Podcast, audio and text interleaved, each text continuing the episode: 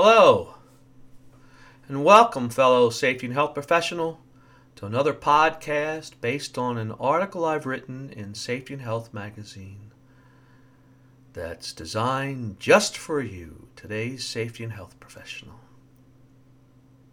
Did you make any New Year's resolutions? If you did, I hope you're having grand success with them. But I wouldn't bet on it. Two reasons. One, all the research on the subject shows that most people do not keep their New Year's resolutions. And two, because they're based on changing habits. And habits are hard to change they can be a helpful friend. There's many habits you have that are good for you, brushing your teeth, for example. But they can also be vicious enemies and tough to overcome. Crazy thing is, they're a powerful influence on our life. In fact, they make up a good percentage of what we do. One paper that was published by a Duke University researcher in 2006 found that more than 40% of the actions we perform each day are not based on decisions, but on habits.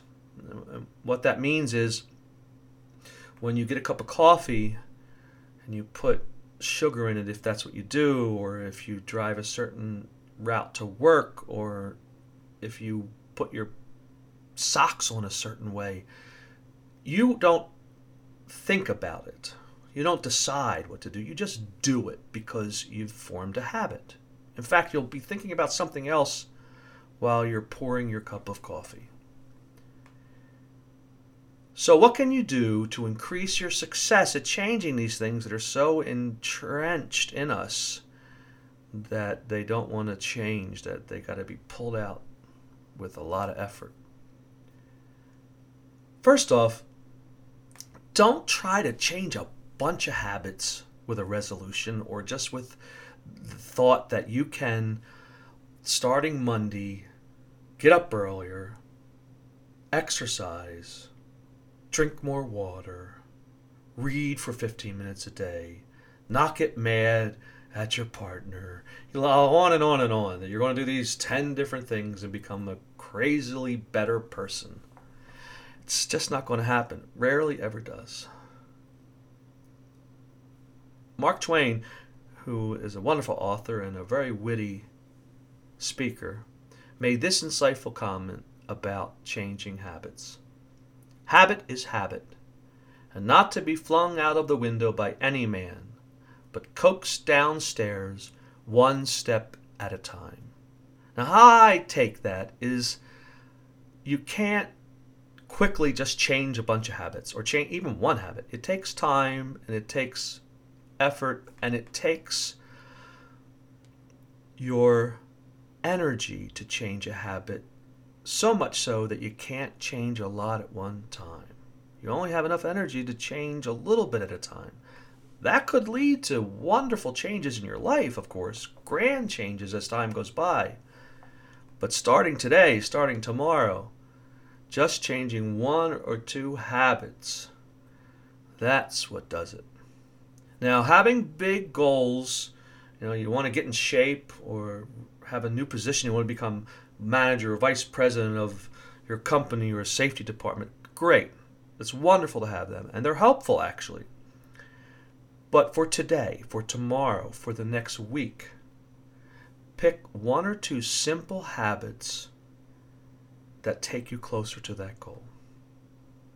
And one way to do that is to use memory triggers. There's three reasons why we don't keep our habits or don't change our habits or new ones that we want. One is because you don't remember to do it. You just don't remember, all right, I'm going to, in my case, I'll tell you in a minute, drink more water, and I just kept on forgetting to do it. Or two, you don't feel like doing it. Exercising, great example. You know, just don't feel like doing it. And three, what you're already doing, the habit you have that is stopping you from developing a new habit, feels good. Well, for now, let's just deal with the first one. We don't have the time, and I'm going to include the other two reasons in future articles. But let's talk about the first reason why you don't do a new habit or change a habit. It's because you forget. Well, there's a simple way to fix that, and that's to piggyback your new habit on a habit you've already established. Let me give you an example for myself. I wanted to start drinking more water. I had done some reading on the subject and I found out that being hydrated was a big factor in your performance and all different aspects of your life. So I said, All right, I'm going to start drinking more water. And it was a hit and miss deal for a long time. Sometimes I'd drink more water, sometimes I wouldn't, you know, depending on what's going on in my life and how much stress and how busy I was. Until I had read somewhere that if you piggyback a new habit on a habit you already have, you're more likely to remember to do it. So I came up with the idea to bring a bottle of water in with me in the bathroom when I did my bathroom routine in the morning and to make sure I drank the bottle of water before I left the bathroom. And now I do that to such a deep level that I sometimes bring a second bottle of water in when I didn't realize I already brought one bottle of water in. And so every morning, before I leave my bathroom at home or even when I'm traveling, before I leave the bathroom at the hotel, I have drank a bottle of water. And that's led to me drinking more water throughout the day. For some reason, and this happens regularly, it's caused a general change in my habits of drinking water throughout the day. So try that. If you have one habit you want to do that's different than what you're doing now, see if there's some way you can tie it into something you already do regularly, kind of as a cue so you can remember it. I think you'll be surprised at how easy it is to remember the new habit if you do that. There's a book I've just finished. It's called The Power of Habit by Charles Duhigg. Awesome book, very good. Very good for all different reasons, including for us safety professionals about why people do habits that are harmful to them, even dangerous. And it shows you ways that you can help them change those habits. It's a very good book. I highly recommend it. Well, one of the themes in the books, it show in the book, it shows that uh, from extensive research, memory triggers, like I just described with the water, are an important key to forming new habits. So give it a try. Now, you know, I have found it's helped me in several habits. The water one is probably the best example that I have. As a final thought on changing habits and making resolutions and trying to do better in life in general, realize you're going to fail often. And that's fine. Happens to everybody in every field in fact, it's been shown by research and by all kinds of studies on the subject that failures, like near misses in safety, have a great benefit if we learn from them. And so the times that you do not keep your habit, you're going to exercise and you stopped and you didn't do it for days, weeks, Think of it as a lesson. Well, what caused me to stop this time? Why aren't I following the habit that I thought I would?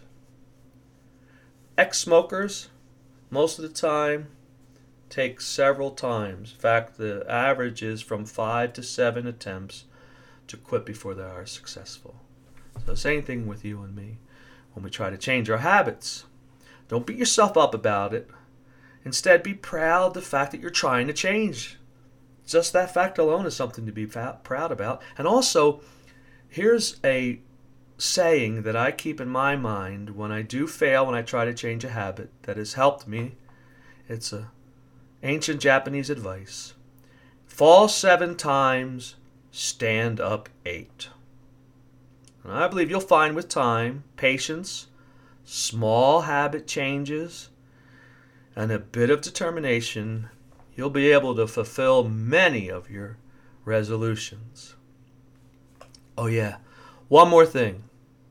Happy New Year.